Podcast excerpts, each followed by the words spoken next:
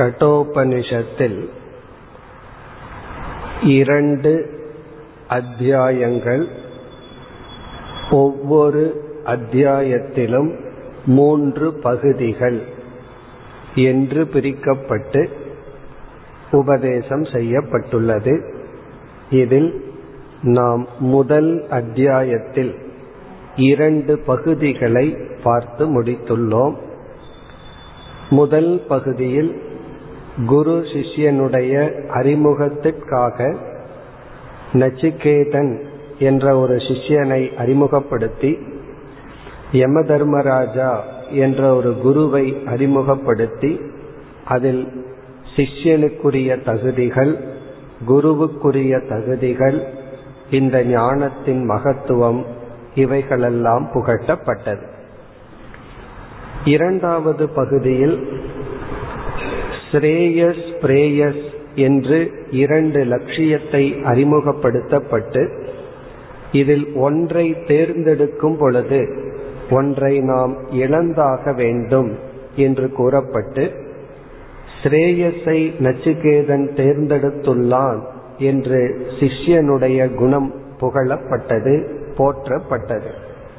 பிறகு யார் இன்பத்தை தேர்ந்தெடுக்கின்றார்களோ அவர்கள் எப்படிப்பட்ட இழப்பை அடைகின்றார்கள் என்றும் விளக்கப்பட்டு சாஸ்திரம் சாஸ்தா சிஷ்யக. சாஸ்திரத்தினுடைய பெருமை குருவினுடைய தேவை பெருமை பிறகு சிஷ்யனுடைய மகத்துவம் இவைகளெல்லாம் புகட்டப்பட்டது. பிறகு நச்சுக்கேதன் மீண்டும் ஆத்ம ஞானத்தை இருமைக்கு கடந்த தத்துவம் எது என்ற விதத்தில் கேள்வியை கேட்க ஓங்காரத்தை யமதர்மராஜா அறிமுகப்படுத்தினார். ஓம் என்ற சொல் பரபிரம்மத்தையும் நிர்குண பிரம்மத்தையும் குறிப்பது பரபிரம்மத்தை அடைய வேண்டும் என்றால் ஓங்காரத்தை விசாரிக்க வேண்டும் என்றும் அபர பிரம்மத்தை சகுண பிரம்மத்தை தியானிக்க வேண்டும் என்றாலும் ஓங்காரத்தை பயன்படுத்த வேண்டும் என்றெல்லாம் கூறி கேள்விக்கான பதிலை ஆரம்பித்தார் பதினெட்டாவது மந்திரத்தில். ந ஜாயதே மிரியதே வா விபஸ்டித் நீ கேட்ட அந்த ஆத்ம தத்துவம் பிறப்பதில்லை இறப்பதில்லை என்று உடலினுடைய தன்மையை உன்னுடைய தன்மையாக நீ நினைப்பதற்கு காரணம் நான் என்ற சொல்லுக்கு உடலை நீ பொருளாக கொண்டதுதான். எப்பொழுது நான் என்ற சொல் உடலை பொருளாக கொள்ளவில்லையோ உடலை விளக்குகின்ற அறிவு சுரூபமாக புரிந்து கொண்டாயோ அப்பொழுது உடலினுடைய மாற்றங்கள் உன்னுடைய மாற்றமல்ல உடலுக்கு வரும் பாதிப்பு உனக்கு வருவதல்ல என்று ஆத்மா அறிவு சொரூபம் சத் சொரூபம் அழியாத நித்திய சொரூபம் என்று விளக்கினார். பிறகு உடல் செய்கின்ற செயல் ஆத்மாவாகிய நீ செய்வதில்லை உடலுக்கு வருகின்ற அனுபவம் உனக்கு வருவதில்லை என்றெல்லாம் கூறி வேதாந்தத்தில் என்னென்ன மைய கருத்துக்கள் இருக்கின்றதோ அவைகளையெல்லாம் இருபதாவது மந்திரத்தில் கூறினார். எப்படிப்பட்ட தகுதியை ஒருவன் வளர்த்தி கொண்டு யாருடைய துணை கொண்டு ஆத்ம தத்துவத்தை அறிய வேண்டும்? அப்படி அறிந்தால் என்ன பலன்? இவைகளையெல்லாம் கூறி பிறகு இறுதியில் சாதனைக்கு வந்தார். நீ ஆத்மாவை அடைய வேண்டும் என்றால் மற்றதை தியாகம் செய்து அதையே லட்சியமாக கொள்ள வேண்டும். இறைவனுடைய கருணைக்கு பாத்திரமாக வேண்டும் என்றெல்லாம் கூறி தர்மப்படி வாழ்க்கையை மேற்கொண்டு இந்திரிய கட்டுப்பாடு புலனடக்கம் மன அடக்கம் போன்ற சாதனைகளுடன் இருந்தால்தான் இந்த ஞானம் நமக்கு ஏற்படும். அப்படி இல்லாமல் வெறும் சாஸ்திரத்தை கேட்பதால் மட்டும் அல்லது உபனிஷத் மந்திரங்களை மனப்பாடம் செய்வதனால் மட்டும் இந்த ஆத்மாவை அடைய முடியாது என்று கூறினார். இத்துடன் இந்த இரண்டாவது பகுதியும் முடிவடைந்தது. இனி முதல் அத்தியாயத்தில் மூன்றாவது இறுதி செக்ஷன் இந்த பகுதி முழுவதும் சாதனா பிரதானம் சாதனையை யமதர்மராஜா கூற விரும்புகின்றார். உண்மையில் உபனிஷத்தினுடைய மைய கருத்து ஆத்ம ஞானமாக இருந்த போதிலும் அதிகமாக பார்த்தால் சாதனைகள் தான் உபனிஷத்திற்குள்ளும் நாம் பார்க்கின்றோம். அந்த சாதனை அதுவும் அதிகமாக நம்முடைய மனதை பற்றியது. நம்முடைய மன மாற்றத்தை பற்றியது. மனதை ஒழுங்குபடுத்த என்ன சாதனையையோ அதைத்தான் பிரதானமாக குறிப்பிடுகின்றார். இப்ப இந்த பகுதியில் முதல் மந்திரத்தில் ஆரம்பித்து ஒன்பதாவது மந்திரம் வரை அதாவது முதல் அத்தியாயத்தில் இறுதி மூன்றாவது செக்ஷன் பகுதியில் முதல் ஒன்பது மந்திரங்கள். நம்முடைய வாழ்க்கையை ஒரு பயணமாக உருவகம் செய்யப்பட்டு வாழ்க்கை என்பது ஒரு பயணம்னு பலமுறை நம்ம படிச்சிருப்போம். அந்த உருவகம் இங்கு செய்யப்பட்டு அதன் மூலமாக சில பண்புகள் ஒரு சாதகனிடம் இருக்க வேண்டிய குணங்கள் பேசப்படுகிறது. வேல்யூஸ் அப்படின்னு சொல்றோம். நட்பண்புகள் அல்லது குணங்கள் பேசப்படுகிறது. இப்படி பேசுவதற்கு இங்கு ஒரு கற்பனை செய்யப்படுகிறது. வாழ்க்கை என்பது ஒரு பயணம். வாழ்க்கையை ஒரு பயணமாக கற்பனை செய்கிறோம். பயணம் என்றால் என்ன? நம்ம ஒரு இடத்துல இருக்கிறோம். நம்ம வீட்டில இருக்கிறோம். வேறு ஒரு இடத்துக்கு செல்கின்றோம். நம்ம வீட்டிலிருந்து வேறு ஒரு இடத்திற்கு செல்கின்றோம். அப்படி செல்கின்ற நாம் ஒரு வாகனத்தை பயன்படுத்துகின்றோம். பயணம் என்றால் ஒரு வாகனம் தேவை. ஒரு பாதை வழியாக வாகனத்தை எடுத்துக்கொண்டு நாம் விரும்புகின்ற இனி ஒரு இடத்துக்கு செல்கின்றோம். இதத்தான் பயணம் என்று சொல்றோம்.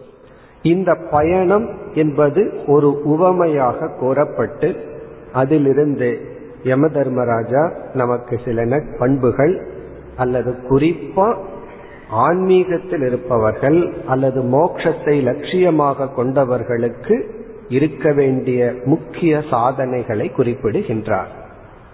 இதில் பயணம் என்றால் முதலில் மனதில் வருவது பயணி. பயணி என்றால் பயணம் செய்பவர். ஊருக்கு போறோம்னு சொன்னா அடுத்த கேள்வி கேட்போம் யார் ஊருக்கு செல்வது? இப்ப பயணி முதலில் அறிமுகப்படுத்த வேண்டும். பிறகு அடுத்தது பயணி எங்கு செல்கின்றான்? டெஸ்டினேஷன் பயணி செல்லும் இடம் அறிமுகப்படுத்தப்பட வேண்டும். பிறகு அடுத்தது வந்து எதன் வழியாக? சாதாரணமா ஒரு ஜேர்னி ஒரு பயணம்னா இதைத்தான் கேட்போம். யார் செல்கிறார்கள்? எங்கு செல்கிறார்கள்? எந்த வழியாக செல்கிறார்கள்? பிறகு எதில் செல்கிறார்கள்? அவர்கள் எடுத்துக்கொண்ட வாகனம் என்ன? இதெல்லாம் சொல்ல வேண்டும்.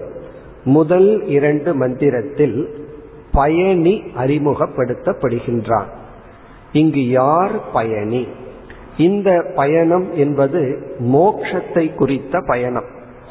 இந்த லோக்கல் பயணம் வந்து இங்கு எக்ஸாம்பிள் இங்கு சொல்லப்படுவது மோக்ஷம் என்கின்ற லட்சியம். அதில் யார் பயணி? என்று முதல் மந்திரத்தில் பயணி அறிமுகப்படுத்தப்பட்டு இவனுடைய இறுதி லட்சியம் என்ன? இவன் எந்த இடத்தை அடைய விரும்புகின்றான்? அந்த டெஸ்டினேஷன் என்று சொல்வது. அதை இலக்கு அல்லது லட்சியம் அல்லது சாத்தியம் என்று சொல்லலாம். சாத்தியம்னா அடைய வேண்டிய இடம் இலக்கு என்றால் அடைய வேண்டிய இடம் அல்லது லட்சியம் நம்முடைய இறுதி குறிக்கோள். அதுவும் இங்கு அறிமுகப்படுத்தப்படுகிறது. இந்த முதல் மந்திரத்தில் பயணியினுடைய அறிமுகம். அந்த பயணியினுடைய அறிமுகத்துடனேயே பயணி செல்ல வேண்டிய இடமும் இங்கு அறிமுகப்படுத்தப்படுகிறது. இப்ப இந்த மந்திரத்தினுடைய சாராம்சம் பயணியும் பயணி அடைய வேண்டிய இடமும். நம்ம எங்காவது போறோம்னு சொன்னா யார் செல்கிறார்கள் எங்கு செல்கிறார்கள்? இந்த இரண்டு கருத்து. இதில் யார் பயணி என்றால் ஜீவாத்மாக்களான நாம் பயணி. நம்ம தான் பயணி. அதாவது இந்த பயணத்தை மேற்கொள்பவன். பிறகு இந்த ஜீவாத்மா அடைய வேண்டிய இலக்கு என்ன? நம்முடைய லட்சியம் என்ன என்றால் பரமாத்மா. இப்ப ஜீவாத்மா பயணி இந்த ஜீவாத்மா டிராவலர் அடைய வேண்டிய இடம் பரமாத்மா. சரி இந்த ஜீவாத்மாவும் பரமாத்மாவும் எங்கு உள்ளது? அது இந்த மந்திரத்தில் கூறப்படுகிறது. இதுல வந்து இது ஒரு பெக்கூலியர் பயணம். அதாவது ஒரு விசித்திரமான பயணம்.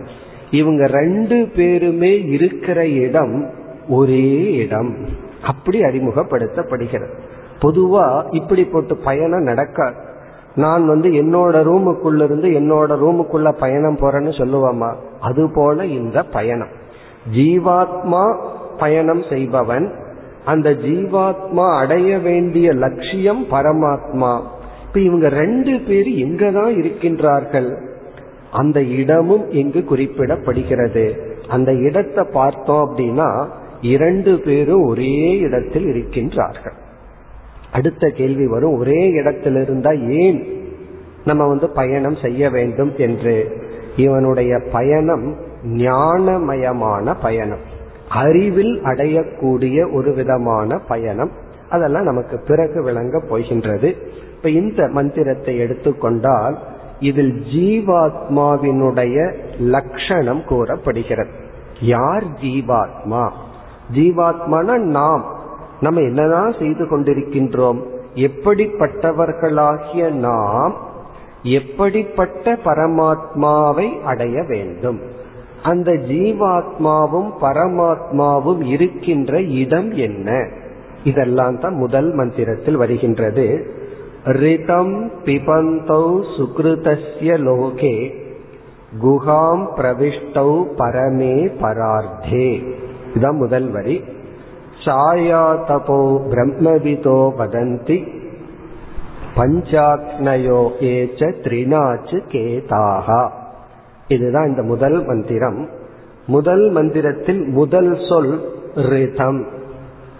ரிதம் என்ற சொல்லுக்கு டிக்ஷனரி படி இலக்கணப்படி உண்மை என்பது. உண்மையாக சிந்தித்தலுக்கு பேரு ரிதம். சிந்தித்த உண்மையை அப்படியே சொல்வதற்கு பெயர் சத்தியம். இந்த சத்தியம் அப்படின்னா உண்மையை சொல்லுதல். ரிதம் அப்படின்னா உண்மையாக சிந்தித்தல். சரியா நினைக்கிறதுக்கு பேரு ரிதம். நினைச்சத அப்படியே சொன்னா அதற்கு பெயர் சத்தியம். இப்ப ரிதம் வதிஷ்யாமினா நான் என்ன நினைக்கிறேனோ அதை சொல்றேன் அப்படின்னு அர்த்தம். அது சாதாரண பொருள். இந்த இடத்தில் ரிதம் என்றால் நாம் செய்த கர்மங்கள். வினைகள். நாம் ஏற்கனவே என்ன செய்துள்ளோமோ அந்த செயல்.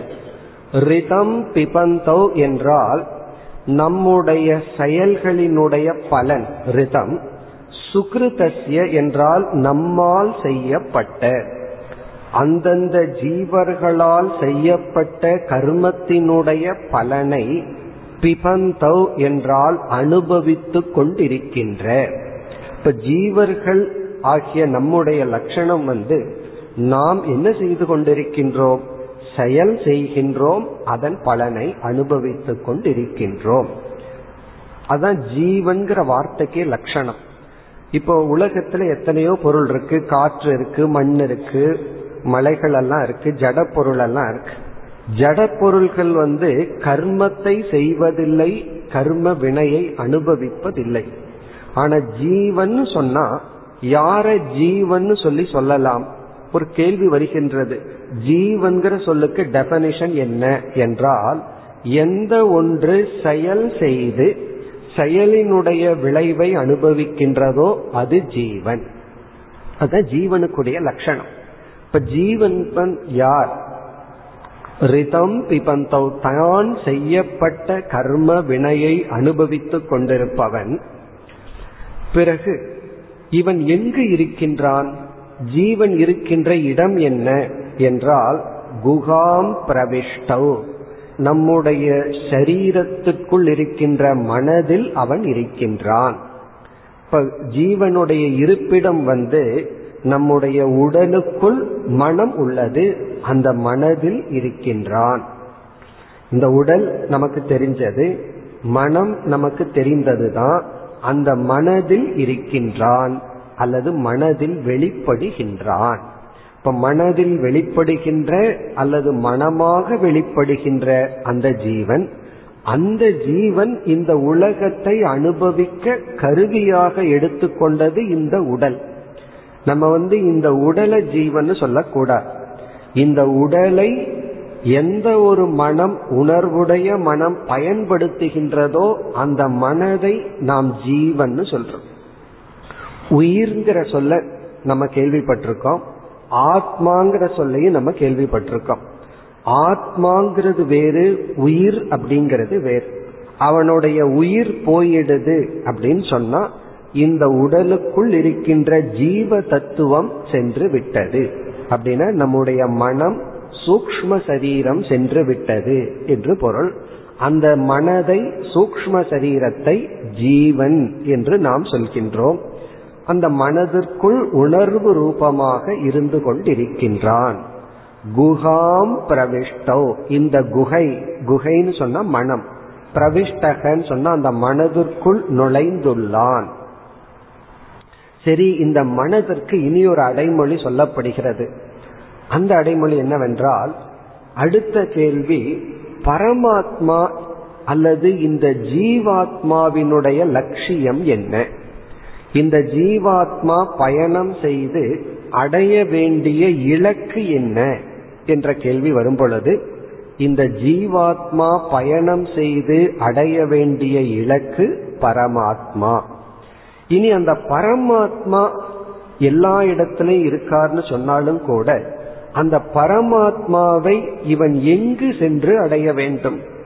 இப்ப எல்லா இடத்திலையும் இருக்கார்னு சொல்லினாலும் கூட இவன் எந்த இடத்துல போய் அந்த பரமாத்மாவை அடைய வேண்டும் என்றால் இந்த இடத்துல யம தர்மராஜா கூறுகின்றார் எந்த இடத்துல ஜீவாத்மா வெளிப்படுகின்றானோ அதே இடத்துலதான் கண்டுகொள்ள வேண்டும். அப்ப ஜீவாத்மா எந்த மனதிற்குள் நுழைந்துள்ளானோ அதே மனதிற்குள்ளும் அதே நம்மளுடைய ஹிருதய குகைக்குள் பரமாத்மாவும் வீற்றுள்ளார். அதனாலதான் நம்ம ஹிருதய குகைய வந்து மிக உயர்ந்து இங்கு பேசப்படுகிறது. பரமே பரார்த்தே.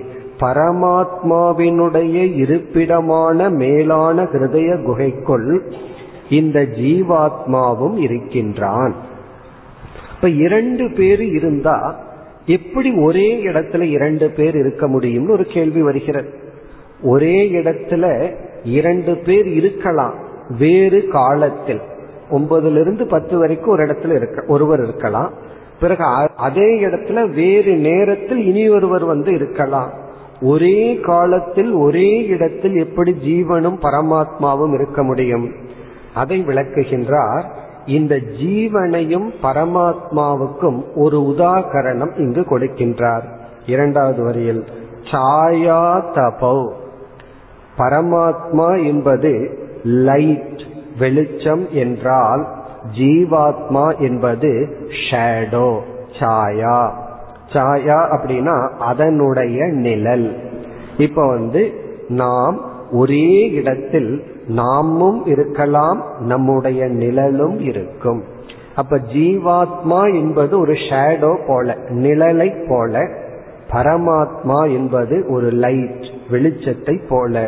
இப்படி நிழலுக்கும் ஒளிக்கும் ஒப்பிடப்படும் ஜீவாத்மாவும் பரமாத்மாவும் பரமாத்மாவினுடைய இருப்பிடமான நம்முடைய ஹிருதய குகைக்குள் இருந்து கொண்டிருக்கின்றார்கள். ஆனால் இதுல உண்மையிலேயே ஜீவாத்மா தான் கர்மத்தை பண்ணிட்டு பலனை அனுபவிக்கின்றான். அது நமக்கு தெரியாததுனால இந்த கர்மத்தை செய்து பலனை அனுபவிப்பது பரமாத்மாவும் சேர்ந்து என்று நாம் நினைத்து கொண்டிருக்கின்றோம். இதே கருத்து நம்ம முண்டக்கோபனிஷத்துல இரண்டு பறவைகள் வந்து ஒரு மரத்தில் அமர்ந்துள்ளது. ஒரு பறவை வந்து மரத்தினுடைய பழத்தை உட்கொண்டு இன்ப துன்பத்தை அனுபவிக்கின்றது. இனியொரு பறவை வேடிக்கை பார்த்து கொண்டுள்ளதுன்னு பார்த்தோம்.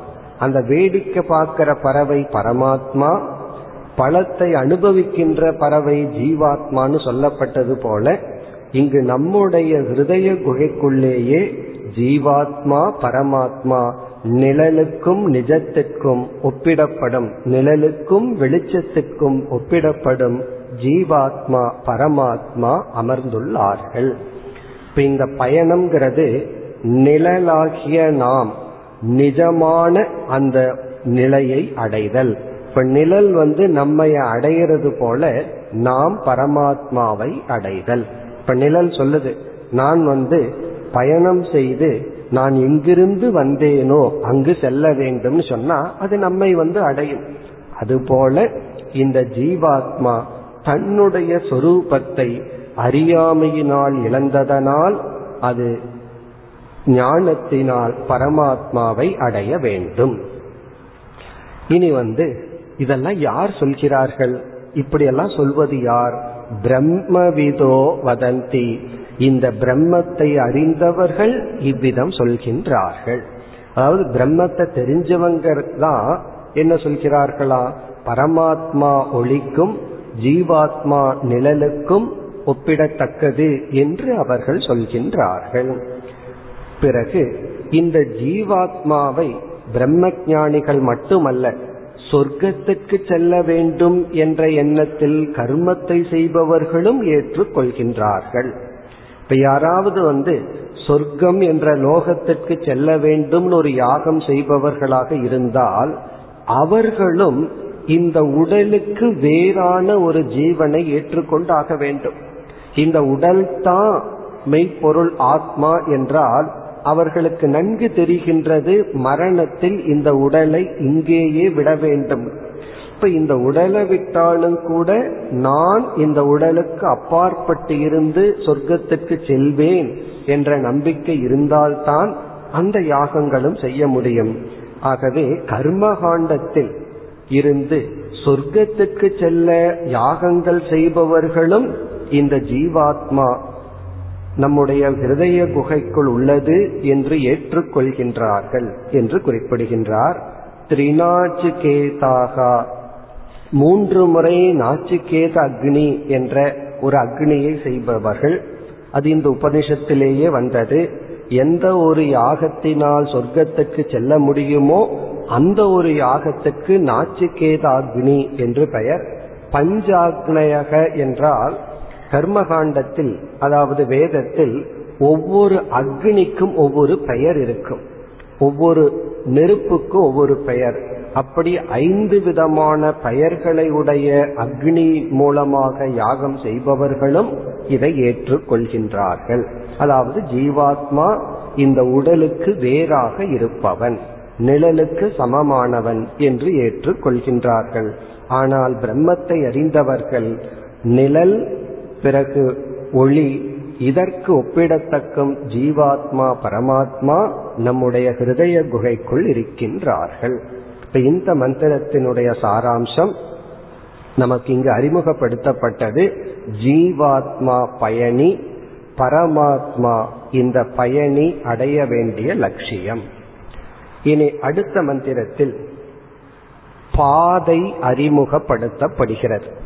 நாம எந்த ஒரு பயணத்துக்கும் பாதையை நிர்ணயம் செய்ய வேண்டும். டெஸ்டினேஷன் நம்முடைய இலக்கை முடிவு செய்து விட்டால் அதற்குரிய பாதையையும் சரியாக முடிவு செய்ய வேண்டும். பலர் வந்து இலக்கை முடிவு செய்யறதுல தவறு செய்வார்கள். அதை சரியாக செய்து விட்டால் பாதையில் தவறு செய்து விடுவார்கள். பாதையை மாற்றிக் கொள்வார்கள். அப்ப இவர்கள் செல்கின்ற இலக்கை இவர்கள் அடைய முடியாது. அந்த பாதை இங்கு அறிமுகப்படுத்தப்படுகிறது. இங்கு வந்து இரண்டு பாதைகள் அறிமுகப்படுத்தப்பட்டு அந்த இரண்டு பாதைகள் இரண்டு விதமான லட்சியத்துக்கு அழைத்து செல்லும். யார் இந்த இலக்கை வைத்துக் கொள்கிறார்களோ அவர்கள் இந்த பாதையை எடுத்துக் கொள்ள வேண்டும். யார் இப்படிப்பட்ட இலக்கை லட்சியத்தை சாத்தியத்தை எடுத்துக் கொள்கிறார்களோ அவர்கள் இப்படிப்பட்ட பாதையை எடுத்துக்கொள்ள வேண்டும். இதில் பாதை பயணி இலக்கு இந்த மூன்றுமே ஒன்றோடு ஒன்று சம்பந்தப்பட்டது. வாகனம் ஒரே வாகனம் தான் ஒரே கார் தான் அல்லது ஒரே வாகனம். எந்த லட்சியத்தை யார் தேர்ந்தெடுக்கிறார்களோ அவர்கள் அதற்குரிய பாதையில் செல்வார்கள். இப்ப இங்கு வந்து இரண்டு லட்சியம். யக சேதுகு ஈஜா ஜானாம் சேது என்றால் இங்கு பாதை. பாதை யாருக்கு?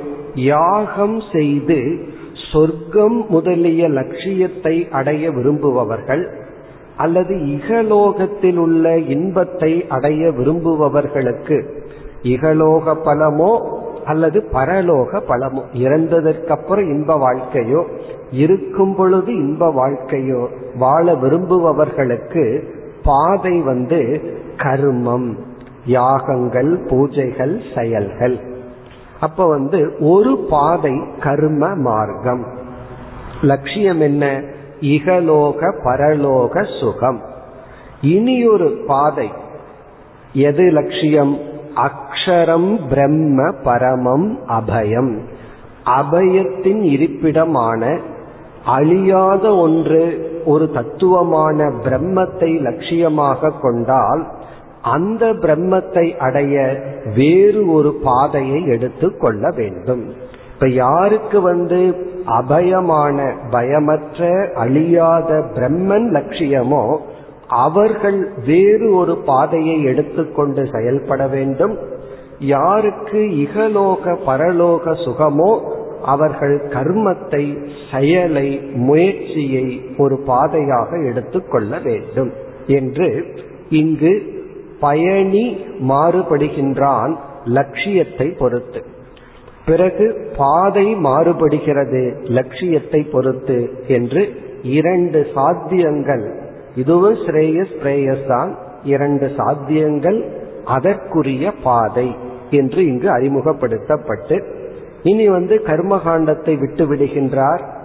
அனித்தியமான பலனை கொடுக்கும் பாதையையும் விட்டுவிட்டு அடுத்த மந்திரத்திலிருந்து மோக்ஷ மார்க்கத்திற்கான பயணத்தை மேற்கொள்கின்றார்.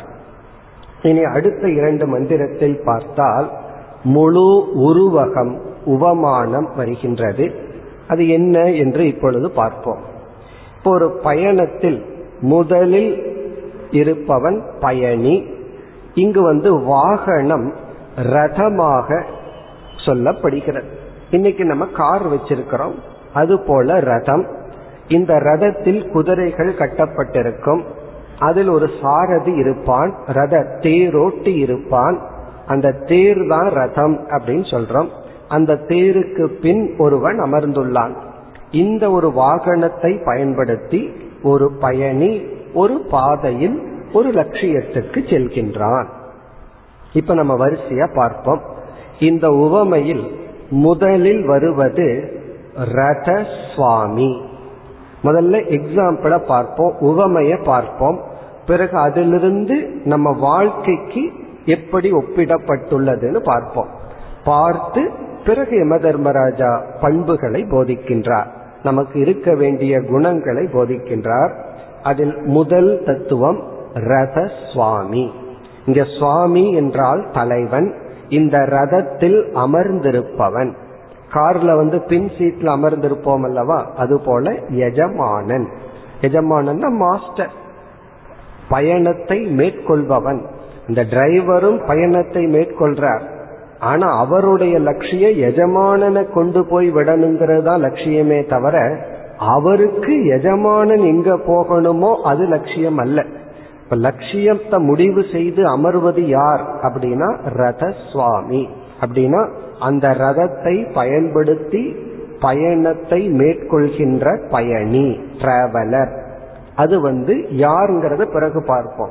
முதல்ல இந்த ரதத்தில் உள்ள தத்துவத்தை மட்டும் எடுத்துக்கொள்வோம். இப்ப இரண்டாவது ரதம். இப்ப ரத சுவாமி அப்படின்னா பயணி. அவன் தேர்ந்தெடுத்து கொள்கின்ற வாகனம் ரதம். தேர். ரதம்ங்கிறது தேர்.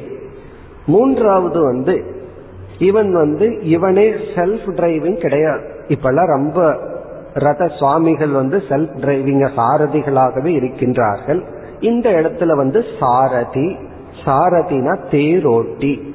இந்த பயணி ரதம் என்கின்ற வாகனத்தை எடுத்துக்கொண்டு பிறகு சாரதி ஒருவனை வைத்துக் கொள்கின்றான். அந்த ரதத்தை ஓட்டுபவனாக ஒருவனை நியமிக்கின்றான். இது மூன்றாவது. இந்த சாரதி தேரோட்டி தேரில் ஏறியவுடன் அவன் முதல்ல என்ன செய்வான் கடிவாளத்தை தன் கையில் எடுத்துக் கொள்வான். ஏன்னா அங்க வந்து குதிரைகள் இருக்கின்றது. அந்த குதிரையை தன் கட்டுக்குள் வைக்க அவன் கடிவாளத்தை தன் கையுக்குள் எடுத்துக் கொள்வான். அது வந்து கடிவாளம் அது அடுத்த தத்துவம். பிரகிரகம் அப்படின்னு சம்ஸ்கிருதத்துல சொல்வது. நம்ம தமிழ்லயே சொல்லுவோம் கடிவாளம். கடிவாளம்னா குதிரையிடமிருந்து வருகின்ற ஒரு கயிறு அதை இவன் கையில பிடித்திருப்பான். தேர்ல ஏறியவுடன் முதல்ல செய்ய வேண்டியது கடிவாளத்தை தன் கையில் எடுத்துக் கொள்ளுதல். அடுத்தது வந்து குதிரைகள். இந்த குதிரையின் மூலமாகத்தான் அவன் வந்து ரதத்தை அவன் எடுத்து செல்வான். குதிரைகள் எல்லாம் ப்ராப்பரா இருக்கா சரியா கட்டப்பட்டுள்ளதான்னு பார்த்து கொள்வான். அடுத்தது இவன் திரும்பி எஜமானன் கிட்ட கேட்பான்.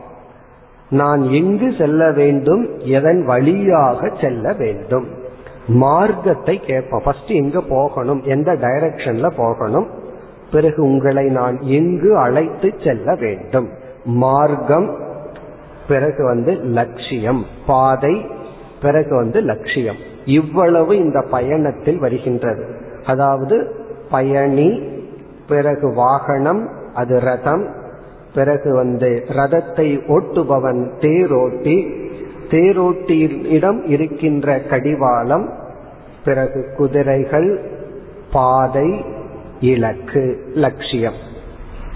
இந்த அம்சமெல்லாம் இந்த இரண்டு மந்திரத்தில் யம தர்மராஜா குறிப்பிட்டு பிறகு இவைகளை நம்முடைய மோக்ஷம் என்கின்ற பயணத்தில் எதற்கு ஒப்பிடுகின்றார் அப்படிங்கிறத பார்ப்போம். இதை பார்த்துட்டு பிறகு இதிலிருந்து என்ன பண்புகள் நம்ம பார்க்க போறோம்ங்கிறத பார்ப்போம். இதில் ரதசுவாமி ஒரு ரதத்தில் அமர்ந்திருப்பவன் வந்து ஜீவாத்மா. ஜீவாத்மாக்களான நாம் அந்த ரதத்தில் அமர்ந்துள்ள ரத சுவாமி அல்லது பயணி. இரண்டாவது வந்து ரதம் அல்லது வாகனம் வெஹிக்கிள் அந்த ரதம் வந்து நம்முடைய ஸ்தூல சரீரம். இந்த உடல் தான் நம்முடைய வாகனம். இந்த வாகனத்தை எடுத்து இனி ஒரு வாகனத்தில் அமர்ந்து பயணம் பண்றோம். ஆனால் மோக்ஷங்கிற ஒரு லட்சியத்தை நோக்கி செல்ல வேண்டும் என்றால் நமக்கு வாகனமாக இருப்பது ரதமாக இருப்பது இந்த உடல் சரீரம். அடுத்தது வந்து சாரதி. நம்ம வந்து அழைத்து செல்பவன். நம்ம வந்து வாகனத்தில் அமர்ந்தால் நம்மிடம் எங்கு செல்ல வேண்டும்ங்கிற விஷயத்தை கேட்டுட்டு எதன் வழியாக செல்ல வேண்டும்ங்கிற இன்ஃபர்மேஷனை மட்டும் கேட்டுட்டு நம்மை அந்த வாகனத்தின் துணை கொண்டு அழைத்து செல்ல வேண்டிய சாரதி தேரோட்டி வந்து புத்திக்கு உவமையாக கூறப்படுகிறது. நம்முடைய புத்தி நம்மிடம் இருக்கின்ற அறிவு புத்தி. பிறகு சாரதியினுடைய கையில் தேரோட்டியினுடைய கையில் குதிரையுடன் இணைக்கப்பட்டுள்ள அந்த கயிறு இருக்கின்றதல்லவா? அந்த கயிறு கடிவாளம்னு சொல்றது. அந்த கயிறானது நம்முடைய மனம். மனதிற்கு ஒப்பிடப்படுகிறது. பிறகு அடுத்தது இந்த ரதத்தில் சில குதிரைகள் நான்கோ ஐந்தோ குதிரைகள் இருக்கும். இப்ப ஐந்து குதிரைகள்னு வச்சுக்குவோமே ஐந்து குதிரைகளுடன் பூட்டப்பட்டுள்ள இந்த ரதம். இந்த ஐந்து குதிரைகள் தான் ரதத்தை இழுத்து செல்லும். இந்த ஐந்து குதிரைகள் வந்து நம்முடைய புலன்கள் நம்முடைய ஐந்து இந்திரியங்கள். நம்முடைய ஐந்து இந்திரியங்கள் தான் குதிரைகளாக உருவகப்படுத்தப்பட்டுள்ளது. பிறகு அடுத்தது குதிரைகள் செல்லும் பாதை. எந்த மார்க்கத்தின் வழியாக செல்கின்றோமோ அந்த மார்க்கம் இந்த ஐந்து இந்திரியங்கள் அனுபவிக்கக்கூடிய பொருள்கள் விஷயங்கள். இந்திரியத்திற்குரிய ஆப்ஜெக்ட் நாம பார்க்கக்கூடிய பொருள் கேட்கக்கூடிய பொருள் சுவைக்கக்கூடிய பொருள்கள். நாம் அனுபவிக்கக்கூடிய பொருள்கள் தான் இந்த பயணத்துக்கான பாதை. பிறகு இறுதியா லட்சியம். இலக்கு என்ன? லட்சியம் அப்படிங்கிறது பரமாத்மா. பரமாத்மா தான் லட்சியம். இவ்விதம் இங்கு உருவகப்படுத்தப்பட்டுள்ளது. இப்ப இந்த மந்திரத்துல பார்த்தா ஆத்மானம் ரதினம் வித்தி. ஆத்மானம் என்றால் ஜீவாத்மாவை ரதினம் என்றால் ரதத்தில் அமர்ந்துள்ள ரதத்துக்கு தலைவனாக நீ அறிந்து கொள் ஷரீரம் ரதமேவது நம்முடைய சரீரம் ரதமாகவும் புத்திம் து சாரதிம் வித்தி. உன்னுடைய புத்தியை சாரதியாக அறிந்து கொள் மனக பிரகிரகம் ஏவச்ச. அந்த கடிவாளம் சாரதியினுடைய கையில் தேரோட்டியினுடைய கையில் குதிரையிடமிருந்து குதிரையோடு இணைக்கப்பட்டுள்ள அந்த கயிறு இருக்கின்றதல்லவா? அதை பிரகிரகம் கடிவாளத்தை மனமாக அறிந்து கொள் பிறகு அடுத்து நான்காவது மந்திரத்தில் இந்திரியாணி ஹயான் ஆகுகு. ஹயக என்றால் குதிரை ஹயான் என்றால் குதிரைகள். நம்முடைய இந்திரியங்களை புலன்களை மெய்வாய் கண் மூக்கு செவி என்கின்ற ஐந்து புலன்களை இந்திரியங்களாகவும் விஷயான் தேஷு கோச்சரான். இந்த குதிரைகள் செல்லும் பாதையை இந்திரியங்களால் அனுபவிக்கப்படும் பொருளாக அறிந்துகொள். ஆத்மேந்திரிய மனோயுக்தம் போக்தே தியாகுர் மணிஷினக ஞானிகள் இவ்விதம் உருவகப்படுத்துகின்றார்கள். இந்த பயணமே எதற்குனா பயணியினுடைய இன்பத்திற்காக. பயணியினுடைய தேவைக்காகத்தான் இந்த பயணத்தை மேற்கொள்கின்றோம். அப்படி இந்த பயணியின் பொருட்டு போக்தாவின் பொருட்டு நடைபெறுகின்ற இந்த பயணத்திற்கு இவைகள் உருவகப்படுத்தப்படுகிறது. இப்ப இவ்வளவுதான் எக்ஸாம்பிள் இனிமேல் வந்து யம தர்மராஜா என்னென்ன பண்புகளை போதிக்கின்றார் அப்படின்னு நம்ம பார்க்க வேண்டும். அதில் ஒரு டிராவல் ஒரு பயணம் நன்கு நடைபெற வேண்டும் என்றால் இதுல எதெல்லாம் பர்ஃபெக்டா இருக்கணும்னு பார்க்க வேண்டும். இப்ப முதல்ல வந்து ரத சுவாமி ரத சுவாமி என்றால் பயணி. அந்த பயணி வந்து இந்த ஒரு வாகனத்தை எடுத்துக்கொண்டு இவன் வந்து லட்சியத்தை முடிவு செய்ய வேண்டும். அதை நம்ம வந்து இப்ப முடிவு செய்து விடுகின்றோம். இந்த ஜீவாத்மா என்ற பயணி பரமாத்மாவை அடைய வேண்டும் என்று முடிவு செய்து விட்டான். அது முடிவு செய்து விட்டதாகவே இங்க யமதர்மராஜா எடுத்துக்கொள்றார். இப்ப இவருடைய லட்சியம் வந்து பரமாத்மா. ஜீவாத்மாவாகிய நாம் அடைய வேண்டிய இறுதி லட்சியம் பரமாத்மா அல்லது பூர்ணம் அல்லது மோக்ஷம். பரமாத்மான்னு சொல்லலாம் அல்லது மோக்ஷம்னு சொல்லலாம் அல்லது மன நிறைவுன்னு சொல்லலாம் அல்லது சம்சாரத்திலிருந்து விடுதலைன்னு சொல்லலாம். விதவிதத்தில் கூறலாம். நம்முடைய இறுதி லட்சியம் வீடு பேரு அல்லது மோக்ஷம் அல்லது பரமாத்மா. இனி வந்து ஒரு டிராவல் ஒரு பயணம் நன்கு நடைபெற வேண்டும் என்றால் இது எல்லாமே பர்ஃபெக்டா இருக்கணும். ரதம் முதல்ல ஒழுங்கா இருக்கணும். பிறகு சாரதியிடம் என்னென்ன குணம் இருக்கணும். பிறகு வந்து கடிவாளம் எப்படி இருக்கணும் யாருடைய கையில் இருக்கணும். குதிரைகளினுடைய தன்மை எப்படி இருக்கணும். அந்த ஹார்ஸை எப்படி ட்ரெயின் பண்ணியிருக்கணும். பாதை எப்படிப்பட்ட பாதையில பயணம் செய்யணும். இதுல எல்லாமே ஒவ்வொன்றும் நமக்கு ஒவ்வொரு பண்புகளை குறிக்கின்றது. அந்த பண்புகளை இப்பொழுது நாம் எடுத்துக்கொள்வோம்.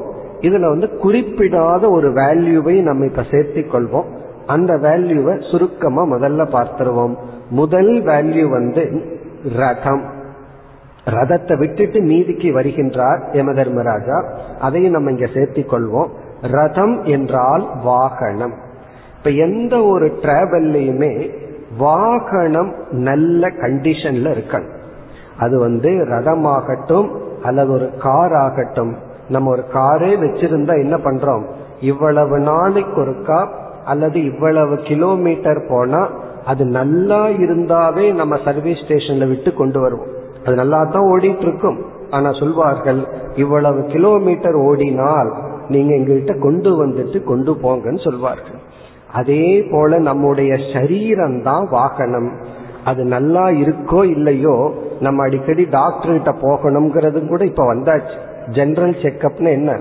உங்க வண்டி நல்லா ஓடிட்டு இருந்தாலும் நீங்க வந்து கொஞ்சம் பார்த்துட்டு போங்கன்னு சொல்கிறார்கள்.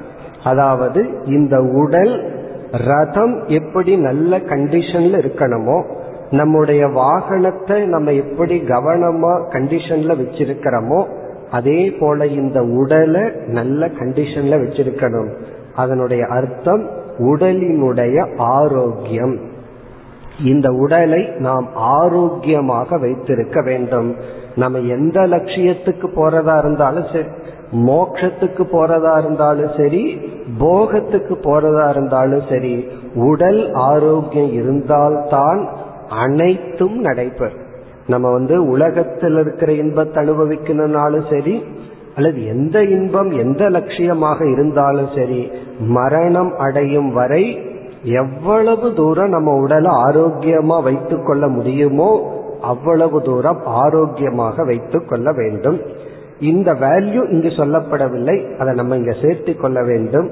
இப்ப நம்மளுடைய முதல் வேல்யூ வந்து அதிலேயே கடினப்படுவார்கள் சிலர். இந்த உடலை ஆரோக்கியமாக தூய்மையாக வைத்திருத்தல். ஒரு குழந்தையும் கூட சொல்லும். இந்த எலிமெண்டரி ஸ்கூல் குழந்தையிடம் போய் நீ உடல்ல ஆரோக்கியமா வச்சிருக்கணும்னா என்ன பண்ணணும்னு கேட்டா ஒரு ஒரு ஃபர்ஸ்ட் ஸ்டாண்டர்ட் படிச்ச குழந்தை சொல்லுது நல்லா எக்ஸசைஸ் பண்ணணும் காய்கறியை சாப்பிடணும்னு சொல்லுச்சு. காரணம் அந்த குழந்தை அதை சாப்பிடாதான். எப்பொழுது பார்த்தாலும் அப்பளம் இந்த மாதிரி தான் சாப்பிடுமா பெற்றோர் சொல்கிறார்கள் தனக்கு தெரியுது தான் என்ன சாப்பிட்றதில்லை என்ன சாப்பிடணும்னு தெரிகின்றது. இப்போ ஒரு குழந்தைக்கும் கூட தெரிகிறது இந்த உடலை ஆரோக்கியமா வச்சிருக்கணும்னா உடலுக்கு உடற்பயிற்சியும் சரியான உணவும் கொடுக்க வேண்டும். இப்போ உணவில் கட்டுப்பாடும் உடற்பயிற்சியும் நம்முடைய வாகனமாகிய உடலை ஆரோக்கியமாக வைத்திருக்கும். நம்முடைய ஃபர்ஸ்ட் லட்சியமே அதாத்தான் இருக்கும். முதல் கோல் வந்து இந்த உடலை ஆரோக்கியமாக வைத்திருக்க யார் என்ன செய்ய வேண்டுமோ அதை செய்ய வேண்டும். இனி அடுத்த வேல்யூக்கு வருவோம். அடுத்ததிலிருந்து தான் இங்க யம தர்மராஜா ஆரம்பிக்கின்றார். ஏன்னா இது ரொம்ப பேசிக் இதை சொல்ல வேண்டாம்னு விட்டுட்டார். அடுத்தது வந்து சாரதிக்கு வருகின்றார். அதிலிருந்து தான் நமக்கு உபதேசம் ஆரம்பம் ஆகின்றது அல்லது வேல்யூ டீச்சிங் வருகின்றது. சாரதி என்பவன் தேரோட்டி. இந்த தேரோட்டியிடம் என்ன இருக்க வேண்டும்? முதல்ல டிரைவர் கிட்ட என்ன குவாலிபிகேஷன் குவாலிட்டி இருக்கணும் அப்படின்னா அவனுக்கு வந்து முதல்ல விவேகம் இருக்க வேண்டும் அறிவு இருக்க வேண்டும். என்ன அறிவுனா எஜமானனிடம் முதல்ல எங்க போறோம்னு கேட்டுக்கணும். இரண்டாவது எது வழியாக போறோம்ங்கிறது அறிவு அவனுக்கு இருக்க வேண்டும். இப்ப சாரதி அப்படின்னா தேரோட்டி. அந்த தேரோட்டிக்கு குவாலிபிகேஷன் வந்து ஒரு டிரைவருக்கு முக்கிய குணம் வந்து காரை எடுத்தவுடன் அல்லது வாகனத்தை எடுத்தவுடன் நாம் எங்கு செல்ல வேண்டும்? எதன் வழியாக செல்ல வேண்டும்? என்கின்ற விவேகம்தான் அவருக்கு இருக்க வேண்டும். அந்த விவேகம்ங்கிற குணம் இங்கு சொல்லப்படுகிறது. இனி வந்து அந்த சாரதியை விட்டுருவோம். சாரதியை விட்டுட்டு நம்ம வாழ்க்கைக்கு வருவோம். இங்கு சாரதி அப்படிங்கிற ஸ்தானத்துல இருப்பது நம்முடைய புத்தி. நம்மிடத்தில் இருக்கின்ற அறிவை அடையும் திறனை உடைய ஒரு பொருள். புத்தின்னு சொன்னா அறிவை அடைய திறனை உடைய ஒரு ஆப்ஜெக்ட் தான் புத்தி. இப்ப காது இருக்கு அது சப்தத்தை கேட்கிற கருவி. அறிவுன்னு சொன்னா அறிவை அடையும் கருவி தான் புத்தின்னு சொல்றோம். இப்ப இந்த புத்திக்கு என்ன வேணும்? எப்படி ஒரு சாரதிக்கு வந்து எஜமானனை எங்கு கொண்டு செலுத்த வேண்டும்ங்கிற அறிவும் எதன் வழியாக கொண்டு செலுத்த வேண்டும்ங்கிற அறிவு எப்படி தேவையோ அதே போல நம்முடைய புத்திக்கு முதலில் இருக்க வேண்டிய வேல்யூ வந்து விவேகம். விவேகம்னா அறிவு. இரண்டாவது வேல்யூ வந்து நிச்சயம் உறுதி. இந்த ரெண்டு புத்திக்கு இருக்கிற வேல்யூ இதைத்தான் இங்கே யம தர்மராஜா உபதேசிக்கின்றார். நம்முடைய புத்திக்கு வந்து சரியான அறிவும் சரியான அறிவில் உறுதியும் இருக்க வேண்டும். சில பேர்த்துக்கிட்ட பாதைய புதிய ஊருக்கு போய் கேட்டோம் அப்படின்னா ஒருவர் வந்து ஒரு சரியான பாதையை சொல்லிடுவார். அதை கன்ஃபார்ம் பண்றதுக்கு இனியொருவர்கிட்ட கேட்டோம்னா வேறு பாதைக்கு சொல்லுவார். திரும்பி போங்கன்னு சொல்லுவார். இவருக்கு வந்து அந்த நிச்சயம் இருக்கணும். இதுதான் சரியான பாதைங்கிற அறிவும் தேவை. பிறகு உறுதியும் தேவை. சந்தேகமா இருந்தா இனி ஒருவரிடம் கேட்கணும். இந்த அறிவை அடைவது எப்படி நிச்சயத்தை அடைவது எப்படின்னு நம்ம பார்க்க போறோம். ஆனா இருக்க வேண்டிய குணம் வந்து அறிவும் விவேகமும் நிச்சயமும். இனி அடுத்த கேள்வி மோக்ஷம் என்ற லட்சியத்துக்கு அல்லது இந்த பயணத்திற்கு புத்தியிடம் இருக்க வேண்டிய விவேகம் என்ன? என்றால் முதல் விவேகம் வந்து சாத்திய சாதன விவேகம். இந்த விவேகம் தான் நமக்கு வேண்டும். எது நம்முடைய சாத்தியம்ங்கிறதுல விவேகம் பலருக்கு அதுவே இல்லை. ஒருவரிடம் சென்று உங்களுடைய லட்சியம் என்னன்னு கேட்டா நம்மளிடம் திருப்பி கேட்பார். அப்படி ஏதாவது ஒன்று இருக்கா? அப்படின்னு சொல்லி. இப்ப நம்மளுடைய கோல் என்ன? எதை நம்ம அச்சீவ் பண்ண விரும்புறோம்? அது ஷார்ட் டேர்ம் லட்சியமா இருக்கலாம் லாங் டேர்ம் லட்சியமா இருக்கலாம். நம்மளுடைய லைஃப்லயே ஒரு கோல் இல்லை அப்படின்னா நம்ம அதற்காக முயற்சியும் பண்ண மாட்டோம் ஒன்று செய்ய மாட்டோம். காலையில நம்ம எழுந்திருக்கிறோம். மாலை வரை நம்மளுடைய ஷெட்யூல்டு போடுறோம். அதுவும் கூட ஒரு லட்சியம் தான் இன்னைக்கு காலையில் என்ன பண்ண போறோம்? மதியம் என்ன பண்ண போறோம்? இன்ற நாளை இன்றைய நாளை நம்ம எப்படி கழிக்க போறோம் அப்படிங்கிற திட்டமும் கூட ஒரு சாத்தியம்தான். ஏன்னா இன்னைக்கு நான் செய்ய வேண்டிய டியூட்டி கடமைகள் என்ன? எதை நான் செய்யணும்? எதை இன்று செய்ய வேண்டாம்? பிறகு செய்யலாம். இப்படி முதலில் நம்முடைய அறிவுக்கு வந்து விவேகம் தேவை அறிவு தேவை புத்திக்கு அறிவு தேவை. அந்த அறிவு வந்து லட்சியம். இது வந்து அஞ்சு நிமிஷத்துக்கு அப்புறம் என்ன பண்றங்கிறத ஆரம்பிச்சு நம்முடைய இறுதி லட்சியத்தை வரைக்கும் புத்தி வந்து முடிவு செய்ய வேண்டும். காலையில நம்ம எழுந்தவுடன் நம்ம என்ன செய்யலான்னு முடிவு பண்ணாத வரைக்கும் விழித்திருப்போம் ஆனா எழுந்து வரமாட்டோம். பெட்ல இருந்து எந்திரிச்சு வரமாட்டோம் விழிச்சிட்டு இருப்போம். காரணம் என்னன்னா புத்தி வந்து சாத்தியத்தை நிச்சயம் பண்ணல. அடுத்த சாத்தியம். பல் துவக்கலாமா வேண்டாமாங்கிறதே அடுத்த சாத்தியம். அதுக்கே சில பேர்த்துக்கு ரொம்ப நேரம் ஆகும். அதை செய்யலாமா வேண்டாமா? காஃபி வந்ததுக்கு அப்புறம் தான் அந்த சாத்தியமே உருவாகும். அப்படி ஒண்ணு இருக்கு அப்படின்னு சொல்லி. சில பேர் அதை குடிச்சிட்டு அதுக்கப்புறம் யோசிப்பார்கள். காரணம் என்ன? ஒவ்வொரு ஸ்டெப் நம்ம எடுத்து வைக்கிறதா இருந்தாலும் அது புத்தி நிச்சயம் செய்ததற்கு பிறகுதான் முடியும். அப்ப புத்தி வந்து முதல்ல வந்து விவேகம். என்ன விவேகம்? சாத்திய விவேகம். இதுலேயே மாந்தியம் இருந்தால் மந்த நிலை இருந்தால் பிறகு நம்ம வந்து ஒன்ன நிச்சயம் பண்ணுவோம். அதை முடிக்கிறதுக்குள்ள வேற ஏதாவது நிச்சயம் பண்ணிடுவோம் அதை முடிக்கிறதுக்குள்ள இனி ஒரு நிச்சயம் வரும். இப்படி குழப்பங்கள் ஒவ்வொரு ஸ்டெப்லயும் இருக்கும். இது வந்து மோக்ஷங்கிற லட்சியம் மட்டுமல்ல நம்முடைய டெய்லி லைஃப்லயே முதல்ல அறிவு பூர்வமா இதை அடுத்தது செய்ய வேண்டும். என்னுடைய நெக்ஸ்ட் கோல் இது நெக்ஸ்ட் செய்ய வேண்டியது இது என்று புத்திக்கு சரியான சாத்தியம் இருக்க வேண்டும். சில பேர்த்துக்கு சாத்தியம் இருந்துரு இதை பண்ணலாம். காலையில எழுந்து நம்ம வந்து நீராடி உடலை தூய்மைப்படுத்தி ஒரு ஜபம் பண்ணலாம் தியானம் பண்ணலாம்னு புத்தி சாத்தியம் பண்ணியாச்சு. பிறகு என்ன ஆகும்னா இந்த மனதினுடைய சோம்பல்ல அந்த சாத்தியத்தில் நிச்சய இன்மை வந்துவிடும். நம்ம சாத்தியம் பண்றது மட்டும் புத்தி முடிவு பண்றது மட்டும் போதாது அந்த முடிவில் உறுதி இருக்க வேண்டும். இதுதான் புத்திக்கு இருக்க வேண்டிய குணம். இப்ப புத்தி வந்து முதல்ல நிச்சயம் பண்ணணும். நிச்சயம் செய்ததற்கு பிறகு அது வந்து உறுதி செய்ய வேண்டும். முடிவு செய்து உறுதி செய்ய வேண்டும். சாத்திய சாதன ஞானம் அல்லது விவேகம். இது வந்து காமனா நம்ம பார்த்துட்டோம்.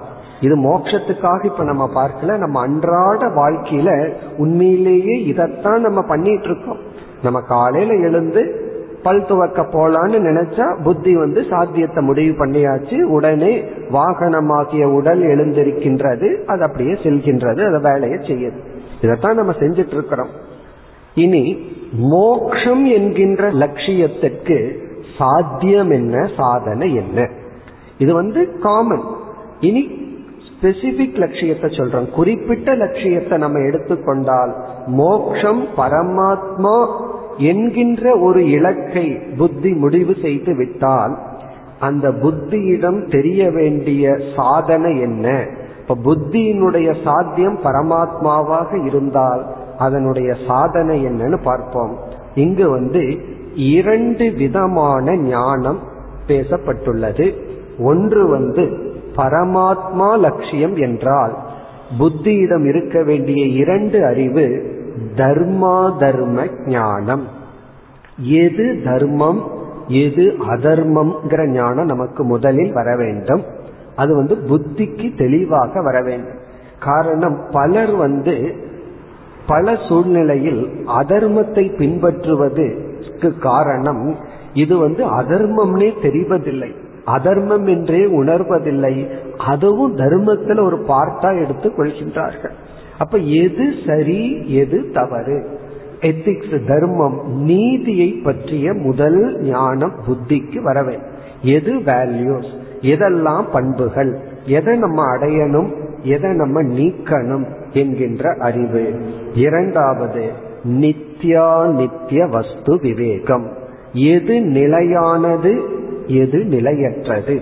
இதுதான் மோக்ஷத்தை லட்சியமாக கொண்ட பயணியான ஜீவாத்மாவிடம் இருக்க வேண்டிய ஞானம்.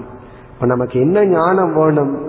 பரமாத்மா லட்சியம். மோக்ஷம் லட்சியம் என்று முடிவு செய்து விட்டால் அந்த லட்சியத்துக்கு எப்படிப்பட்ட அறிவு வேண்டும் என்றால் தர்மத்தை பற்றிய ஞானம் பிறகு நிலையானது நிலையற்றது என்கின்ற ஞானம். அந்த ஞானத்துல இந்த உலகத்தில் அடையப்படுகின்ற அனைத்து லட்சியங்களும் அது உடல் ஆரோக்கியம் முதல் கொண்டு. இந்த லட்சியம் எல்லாம் இல்லைன்னா இந்த உடல் ஆரோக்கியமே லட்சியமா நினைச்சிருவோம். உடல் ஆரோக்கியமும் கூட லட்சியம் அல்ல இறுதி லட்சியம் அல்ல நமக்கு தேவையான ஒன்று. சில பேர் வந்து காருக்கு கொடுக்கிற முக்கியத்துவம் வீட்டில் இருக்கிற மனுஷர்களுக்கே கொடுக்க மாட்டார்கள். அவ்வளவு தூரம் அதை போத்தி பாதுகாப்பார்கள். அப்ப என்ன ஆச்சுன்னா லட்சியத்திலேயே குழப்பம் வந்து விட்டது. வாகனமே லட்சியமாகி விட்டது. இந்த உடலே லட்சியம் அல்ல உடலினுடைய ஆரோக்கியமே லட்சியம் அல்ல ஆரம்பத்தில் அது லட்சியம். அதற்கு பிறகு அதை விட மேலான லட்சியம். அப்பொழுதுதான் உடலுக்கு எவ்வளவு கேர் கொடுக்கணுமோ அவ்வளவு கேர் கொடுத்துட்டு மீதியை வந்து அடுத்த லட்சியத்திற்காக நாம் செல்வோம். அதுல வந்து எது நிலையானது எது நிலையற்றது? நம்முடைய ஆரோக்கியம் நிலையற்றது நம்முடைய பொருள் நிலையற்றது அனைத்தும் நிலையற்றது. ஆனால் அவைகளெல்லாம் இடையில் வருகின்ற லட்சியங்கள். பணமும் தேவைதான் உறவுகள் தேவை வீடு தேவை எல்லாமே தேவைதான். அவைகள் நம்முடைய இறுதி லட்சியத்திற்கான சாதனைகள். சொல்வார்கள் money is a good servant bad மாஸ்டர்னு சொல்வார்கள்.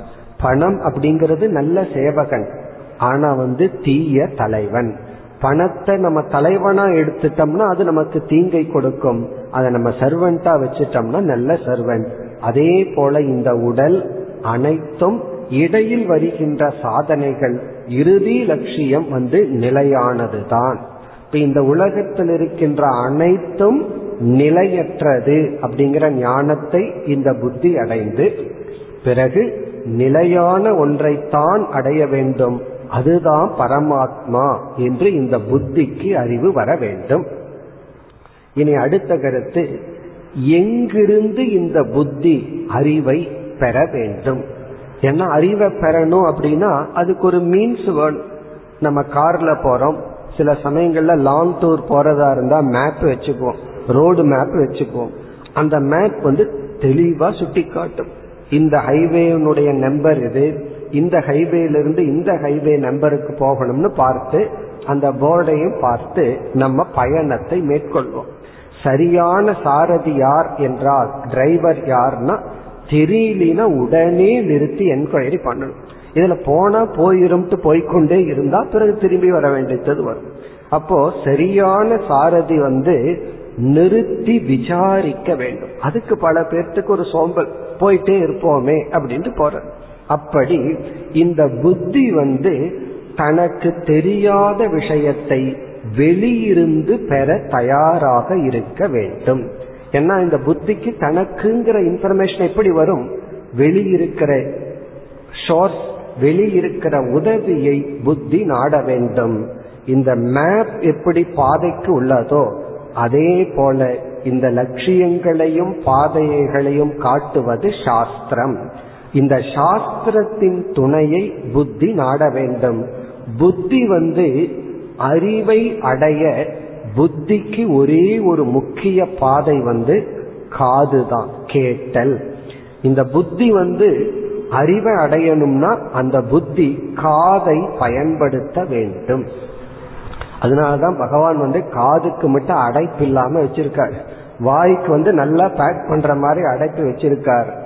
சொல்லுவார்கள் வாய் திறந்தா காது மூடும் வாய் மூடினால் காது திறக்கும் சொல்வார்கள். அப்படின்னா பேசுவதை விடுத்து கேட்க வேண்டும். கேட்டலில் ஒரு ஆர்வத்தை புத்தி வளர்த்தி கொள்ள வேண்டும். யார் எதை பேசினாலும் கேட்டு பழக வேண்டும். சில சமயங்கள்ல கேட்கறதுனால ஞானம் வருதோ இல்லையோ அட்லீஸ்ட் பொறுமையாவது வளரும்.